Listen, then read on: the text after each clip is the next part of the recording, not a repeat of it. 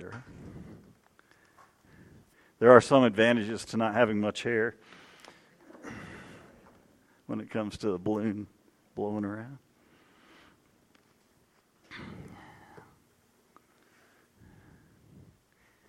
Well, I guess uh, most of us are probably familiar with the, uh, the scene of the building collapse there in Surfside, uh, Florida, back in June this year.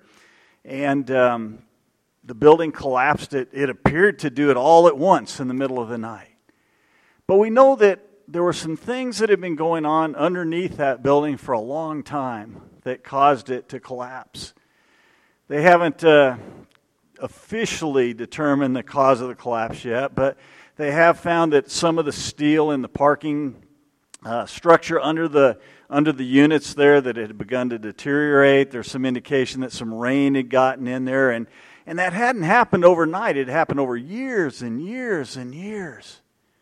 And all we got to see really was the, the final result of that when the building finally collapsed all at once. And you've probably seen some of the videos and everything. And, and it looks like it's just this thing that, that happened all at once, but there was underlying causes that had been there for a long time. And unfortunately, sometimes our spiritual lives can be a lot like that, can't they? We can have these little things going on in our lives where our relationship with Jesus begins to deteriorate, sometimes undetected, little by little, bit by bit. And then all of a sudden, one day, some crisis comes into our lives, some trial comes into our life, and, and our lives just crumble and collapse. And we tend to think that that just happened all at once, but, but that's really not true. Usually there's these underlying things that have been happening all along in our relationship with Jesus. And today, as we continue our study in the book of Hebrews, we're going to talk about that. We're going to talk about how, how our relationship with Jesus can crumble if we're not careful, how we can drift away from Jesus, and how if we do that little by little, sometimes in unnoticeable steps, we finally come to a place where we're so far from Jesus that when those trials come into our life, when those crises occur, that our lives do just collapse sometimes. Now, this morning we're going we're gonna look at uh, verses 1 through 4 of Hebrews chapter 2. Originally, I, I intended on tackling the first 13 verses, but as I began to study more this week, I realized that these first four verses really need to be looked at in more detail. And really, verses 5 through 13, they almost fit better with the second half of the chapter anyway. So, so next week we'll pick up in chapter or in verse 5 and finish the end through the end of the chapter. But today I want to pick up with these first four verses. But before we do that, I need to give us a little bit of background here. And I, I think you'll see why in just a moment. This is, um, these first four verses comprise what is the first of five different warnings that we're going to find in the book of Hebrews. And there are all kinds of different approaches that, that people have had to these, these warnings. And really, this is the part of Hebrews that makes a lot of people consider Hebrews to be the most difficult book in the New Testament to understand and to teach and to, to apply sometimes. And I think you'll see why this morning as we look at, the, at this warning that we find in these first four verses. So I do need to give you some background. And there, there are all kinds of different approaches that people take to these warnings. But the approaches can really be boiled down into to four different main ones. And you're going to, if you ever look at this and want to study, you're going to see all kinds of uh, theological camps out there when it comes to this. And you'll see different names like Arminianism and Calvinism and Reformed and Modified Reformed and things like that. And, and I don't want to really get into all those this morning. I have my own opinions. What I'm going to do is, as we look at these warnings, I'm going to I'm going to do my very best to try to help you to understand them as I understand them, based on my understanding of the scriptures. But but I'm not going to sit here and tell you that this is the only possible way to look at these. I'm just I'm not that smart for sure, and um, and so you're going to see some other things. But really, all these all these different approaches, they really boil down to trying to answer three different questions about these warnings. And here's the first question that they try to answer Are these passages addressed to believers or to unbelievers? Now, you'll notice if you, if you look this morning in, in this one, and in most of the warnings, you're going to see that the author, whoever it is, uses pronouns like we and us. So he's including himself with whoever that audience is. And, and we know that he's probably a believer. I'm sure he's a believer. And so there's reason to believe here that he's, that's who he's primarily addressing this to. But I think we need to also consider the possibility that he is writing to a, a specific local congregation, which he probably is, and that within that local body, just like in any local church, there's going to be some people who are genuine disciples of Jesus, and there's also going to be some other people who, who are there who aren't. They might look like Christians on the outside, but, but if you really get deep down into their heart, they've never really made a commitment to follow Jesus as their Lord and Savior. And so I think he's possibly addressing those as too. I don't think he's really addressing unbelievers, though, just strictly that. So, so I think primarily, I think most people would agree that at least his primary audience here are believers. The second question, and here's the one where, the, where we find the most conflict and the, the most different ideas about, about this passage is what is the penalty for not heeding the warnings? If I don't heed these warnings, what's going to happen to me as a follower of Jesus Christ or as a disciple of Jesus Christ? And in one camp, you have people who, are, who would say that the penalty for not heeding these warnings is that you would lose your salvation. And frankly, not so much this one, but when we get into some of the other warnings, you can see, to be fair to them, you can see where they could come up with that conclusion. But for me, when I look at the scriptures in total, there's just too much evidence in the rest of the New Testament in particular that seems to support the idea that because I didn't do anything to earn my salvation on the front end, there's really nothing I can do to lose it either. And I'm going to talk a little bit more about that uh, in just a moment. So I don't think that's it, although, like I say, some of the passages almost seem like that. Could be here that. Uh, that he's just trying to, to scare people, I suppose, into obeying Jesus Christ. I mean, you've seen that before. I've seen churches that use these passages in Hebrews to try and scare people to say, hey, man, you better be careful because if you don't heed these warnings, you're going to lose your salvation. And they use them to try to scare people into following Jesus Christ. But I don't see that here at all. I also don't see him here trying to use this as a as a means of evangelism, as we just said, that's not his primary purpose. So, so, so what is the penalty? If it's not that, what is it? And I think in order to answer that question, we need to talk once again. We've done this before, but there are really what I would call three tenses of salvation, or three aspects of our salvation. First of all, this, there's the past aspect of salvation. We call that justification. At the very moment that I put my faith in Jesus Christ, positionally before God, I was made righteous. I was clothed with the righteousness of Jesus Christ. Not through anything that I did, but strictly because God did that for me. And that's why I don't believe that there's anything I can do to lose that aspect of my salvation, because I never did it in the first place. Then there's the present aspect of salvation, which we often call sanctification. It's that, that process that I'm going through day by day, where I'm, I'm hopefully becoming more and more like Jesus Christ, where I'm growing in my relationship with Him. And I do think that if we don't heed these warnings that we find in the book of Hebrews, that we can miss out on that aspect of our salvation. It is possible, as we're going to see this morning, to drift away from Jesus Christ, even for believers to drift away from Jesus Christ and miss out on this, this present idea of sanctification and becoming more like Jesus. And then there's the third, the future aspect. We call it glorification. It's that time we've talked about before when our physical bodies are going to be transformed into these beautiful resurrection bodies. They're going to be reunited with my soul and my spirit, and I get to spend eternity in the presence of Jesus.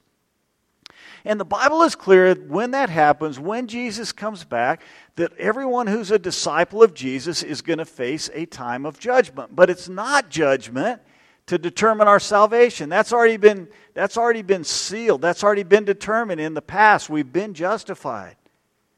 That that judgment that believers are going to face, it's for the purpose of giving out rewards based on the fruitfulness of our lives here on earth. How fruitful have we been for Jesus and for his kingdom? And so I do think that at least to some extent it's possible that the penalty for not heeding these warnings is that we are going to lose out on some of those rewards. Not that we won't get to spend eternity with Jesus, but we will miss out on part of that. So I, I think when you put all that together, you get the idea that that's probably what's going on here. And that leads to the third question, and that is what's the purpose of the warning sin? And we've kind of already hit on this. If you look at the first two, it's not probably not evangelistic. It's probably not to try to scare people into following Jesus. I think that, that, the, that what it really is here is it's really a pastoral purpose here. That this writer, whoever he is, is really concerned about the people, or he doesn't want them to go back to their old way of, of their Jewish religion. And so he's taken a very pastoral approach and he's saying, you know, you really need to heed these warnings because it's going to be the best for you. If you heed these warnings, you won't drift away from Jesus. You won't fall away from Him. You'll, you'll stay close to Him. And when you stay close to Jesus, you'll understand the gospel. And when you understand the gospel, you're going to know beyond a doubt that it's worth it to stick with Jesus. So, with all that in mind now, we're finally ready to to take a look at our passage. I know that's a lot, but I think you're going to see in just a moment why it's so important that we do understand that. So you can go ahead and follow along. I'm going to read in Hebrews chapter 2, just the first four verses this morning.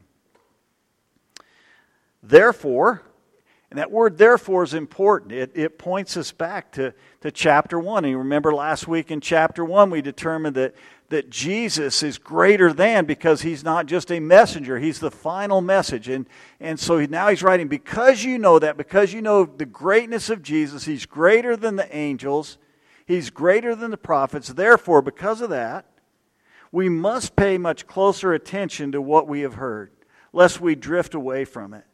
For since the message declared by angels proved to be reliable, and every transgression or disobedience received a just retribution, how shall we escape if we neglect such a great salvation? It was declared at first by the Lord, and it was attested to us by those who heard. Well, God also bore witness by signs and wonders and various miracles and by gifts of the Holy Spirit distributed according to his will. So let me give you kind of a, an overview. Then we're going to look at a couple of details, and then we're going to try to make this really practical. The overview here is that this writer is using a, a technique that was really common among the, the Hebrews, and that was this, this uh, technique called like greater than or, or bigger than. And what they would do, they would take something and say, well, if this is true, then it must be even more true that this is true because it's something greater. And that's what he does here. He says, if it's true that the law was here and that there was a punishment that was meted out for those who violated the law, then it's even more true that those who violate their relationship with Jesus Christ are going to face some kind of severe consequence for that. And we talked about what that might be. It's not, I don't think it's losing their salvation, but there is a severe consequence for that. Just as an aside, you'll notice here it talks about the fact that the law was delivered by angels. That's really a fascinating thing. Um, it would kind of take away from our main point this morning, so I'll put in my day, my weekly shameless plug for the Bible Roundtable and let you know that we're going to talk about that some more there because that might be kind of a new idea. Even for me, I'd read over that before and it was kind of new again. So we're going to talk about that. But the idea here is that the, if there was a, a penalty for violating the law, then there's an even greater penalty for violating your relationship with Jesus Christ. And so here's the, the big idea that we want to take away from this passage today that in my walk with Jesus, I will either drift due to neglect or grow because of deliberate attention. That's kind of what I demonstrated with the kids this morning. Two one of two things are going to happen. I'll drift or I'll make some deliberate actions and I'll grow. I can remember back when I was in college, uh, every, every year when the spring semester would finish up, several of my buddies and I, we would go up to Reservation Lake and we would go fishing in the middle of in the lake there. And um, we would usually rent a rowboat when we got up there because most of the best fishing would occur when we got out somewhere in the middle of the lake. So So most of the time we get out in the lake, we'd find a spot where we were catching fish, and, and we'd just kind of let the boat sit there because the waters were calm and we'd kind of stay in the area where the fish were being caught. Well, one day we got out in the middle of the lake, and this storm blew in. I mean, just surprised us. Blew in kind of over the mountains there, and we're out in the, in the middle of the lake, and the wind's blowing like crazy, and we had to make a decision. We could either just let the wind push us and drift along with the wind, in which case we were going to end up on the opposite side of the lake from where our campsite was, and eventually have to walk around and carry the boat or do something else, or we could row against the wind and try to get back to our campsite. So we chose we chose the second one, and it just so happened that I was the one who started rowing the boat back toward shore. And the wind was blowing so hard that we decided we better not switch rowers or we were going to lose half the distance that we'd already made. So I rowed for what seemed like an eternity. I think it was probably about 10 minutes. When I tell a story, I usually tell people it was like an hour, but it was probably more like 10 minutes. And we finally did make it back to the shore, but I think that's a, a perfect illustration of what the writer's writing about here. He says, if you just drift, that's what the world's going to do. It's going to take you along, it's going to take you with it, and you're going to drift farther and farther and farther and farther away from Jesus Christ till you're clear across the other side of the lake from where He is, and it's hard to get back to Him. Or you can take some deliberate action in order to make sure that you hang on and stay close to Jesus, that you moor yourself to Him and hang on to Him. And he's telling us here, he's saying this isn't, this isn't an option. He says you must do that. That verb must, it's a, it's a verb that means there is, this isn't an option. You have to do it. And it's a present tense verb. He says you must pay attention. You must keep on paying attention to this. This isn't something you just do once and it's all over. That day by day, you have to pay attention to your relationship with Jesus Christ. You have to pay attention to what you know about Jesus, or otherwise, you're going to drift away and you're going to have a hard time getting back there. Not going to necessarily lose your salvation, but, but your relationship with Jesus won't be what it could be otherwise. So, what I want to do in the time we have remaining, I want to make this really practical. I want to first talk about three ways that I think Christians tend to drift away from Jesus in their life. And then I want to talk about the antidote to that, because that's important, right? So, three ways, the three most common reasons I think that Christians drift away from Jesus. The first one is just a matter of time. Just a matter of time. You know, we all have things in our life that that were really important to us right at some point when we first got them. Maybe you got this brand new car and it was just great. And then after a while, it's like, it's just a car, right?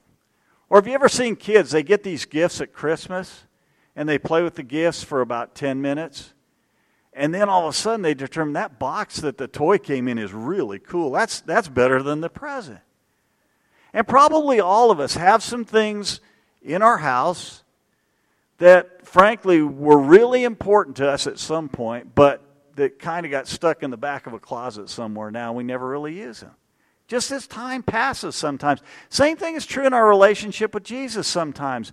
Most people, maybe you've experienced this yourself, maybe you've seen it with others, but most people, I think, when they first enter into a relationship with Jesus, they're more excited about that then than they ever were. They can't wait to tell people about Jesus and who he is and how he's changed their life. And over time, if we're not careful, if we don't take those deliberate steps, what happens? We kind of just drift away from that a little bit. And so the first thing we have to be aware of is, is just the passage of time. The second thing I think that can cause us to drift is familiarity. Familiarity. You know, we become so familiar with the Bible. Oh, I've read it so many times. Or, man, I've, I've, I've heard that sermon before, right? Or we just get so familiar with these things that we, we lose our sense of awe and wonder about God and who He is we lose, we lose our sense of awe about the fact that God loves us so much that He would die on a cross so that we could have a relationship with Him. And it just becomes so commonplace that, that we, we begin to drift because we don't hang on to those great truths. We're not reminding ourselves of them day after day. And so, if we don't take some deliberate action to focus on the, the greatness of God and what He's done for us, we can tend to just drift away. The third thing is just busyness. We get so busy with our lives that, that we just tend to drift away from God. And the things that were once important, the things that were we usually we used to spend our time, we, we no longer spend our time there. I mean, think about it. I, have been through this before, and probably some of you have too. You know, you're just you're determined you're going to read your Bible every day. And then all of it you do, you go along great, and you don't, and all of a sudden you miss one day, and you get back on track. But then the next week, maybe you miss a couple of days. And then down the road, you miss a whole week, and you figure, well, now I'm off track, and, and we just get pulled away from that because we get so busy with our lives that those, those disciplines that are so important to make sure that we don't drift away from Jesus, that we just we forget we don't do them because we're so busy in our lives.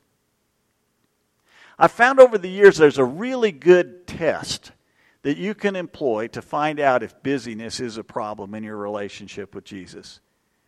If you ever find yourself saying something like this, I will get around to it when? When I've paid off my car. When things slow down at my work. When my finances are in a little better shape. When, and you fill in the blank, then it may be that you're too busy and that you're beginning to drift away from Jesus in your relationship with Him. If you're so busy that you can't do those things that are important to pray and to be in church and to read your Bible, spend time with other believers, then, then maybe you're just too busy. So how do I how do I deal with that? What's the antidote to drifting away from Jesus? Fortunately, the antidote here is really clear he tells us here's the antidote pay attention. Pay attention, he says, to what you have heard. To what you've heard, just to what I told you back in, in chapter 1. Pay attention to the fact that Jesus is greater than the prophets. Pay attention to the fact that Jesus is greater than the angels. That, that, that verb literally means to hold on to to hang on to in its present tense, it means you have to keep on doing it over and over and over again, that you have to do it day after day after day. And it's really interesting to me that, that the author, whoever he is, he seems to indicate here he never really heard that from Jesus with his own ears. He heard it through other people. And that's true for most of us, right? I don't know, any of you heard from Jesus in person? Any of you? No. Okay. How do we hear of them? We hear of them in the scriptures, right? Well, how do I know the scriptures are good? How do I know I can depend on them? How do I know they're reliable? Well, for the same reasons that this author, whoever he was, could be sure of the things that he wrote down here that he had heard from other people. There's really four things he tells us here, four reasons that we can know that the scriptures are reliable. Number one, he says, because Jesus declared it. I mean, these are the words of Jesus that we find here. And we can, we can be confident that the Bible's true because Jesus declared it. Secondly, he says because there were eyewitnesses who attested to it. Much of what we find written in the scripture is written by people who, I, who saw with their own eyes and attested to what Jesus said. He said the third thing, there were these signs and wonders that were done in the early church that confirmed it. That's why the apostles were able to do these miracles, these signs and wonders, because it was all about confirming that what's written in the scriptures is something we can rely on. And then fourthly, he says the gifts of the Holy Spirit also confirm it. That was, we talked about that a few weeks ago. Ryan talked about that about the gifts of the Holy Spirit and how one of their purposes is to confirm that this is God at work. It's to bring glory to Jesus and point attention to Him. So the antidote is to make sure that I'm paying attention.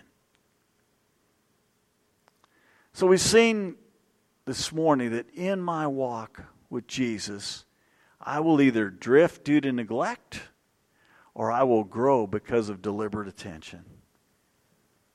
See, our, our life is a lot more like a river than a lake.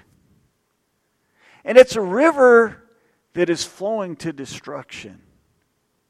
And if we just sit there and we do nothing and we allow that current to take us along and we don't take deliberate action, what's going to happen? We're going to eventually end up there. But if we take deliberate action to make sure that we're connected to Jesus, that we're moored to Him, then we can be secure. We can stay close to Him. But those are really the only two alternatives. You can't just stand still in your life. Either you're growing in your relationship with Jesus or you're falling away from Him. Those are the, really the only two possibilities. And so as we close this morning, I want to make this really practical for you. I want to I want to help you to just evaluate in your own life. Am I hanging on to Jesus? Am I doing taking those deliberate actions that I need to take to make sure that I'm staying close to him or am I just drifting away? So I'm going to give you some questions that I want you to consider and think about.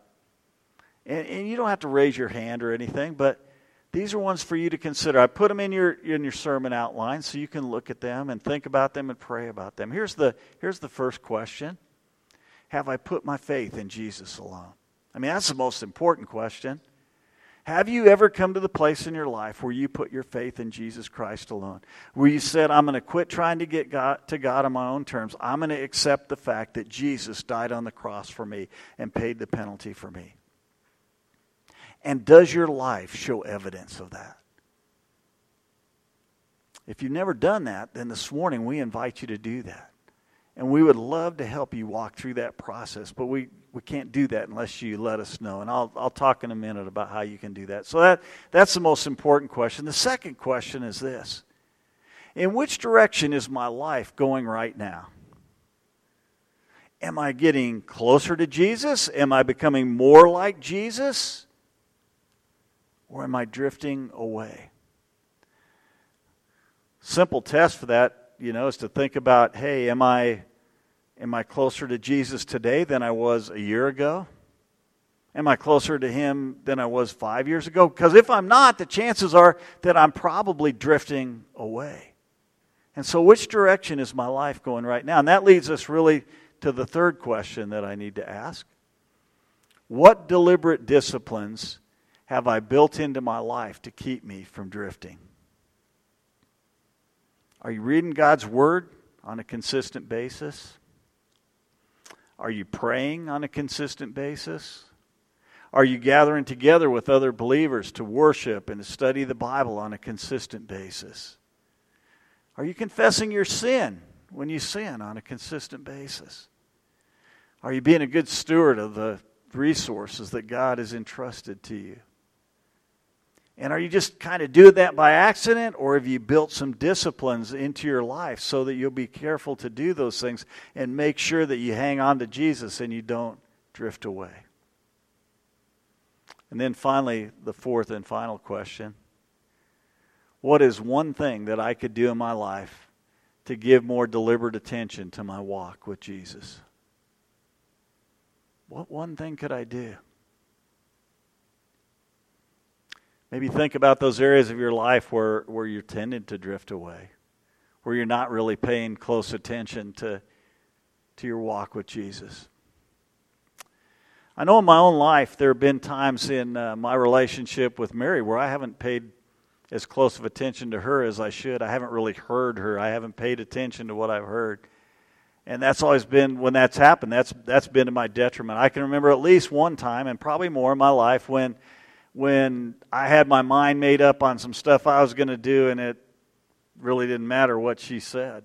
And I made some really dumb decisions by doing that, to be real honest. And frankly, there there have been other times when I just get distracted. You know, maybe I'm I get a notification on my phone, or I'm watching TV, or or something else is going on. Maybe I'm just lost in my own thoughts. And she says something I don't really pay attention. I don't really listen to her. I don't really hear what's what's going on there. And the same thing can be true in our, our spiritual lives as well, right? We can do all those things. We can, we can come to God's Word with this idea that I already know what I'm going to do, Lord. I'll go ahead and read the Bible, but I already know what I'm going to do.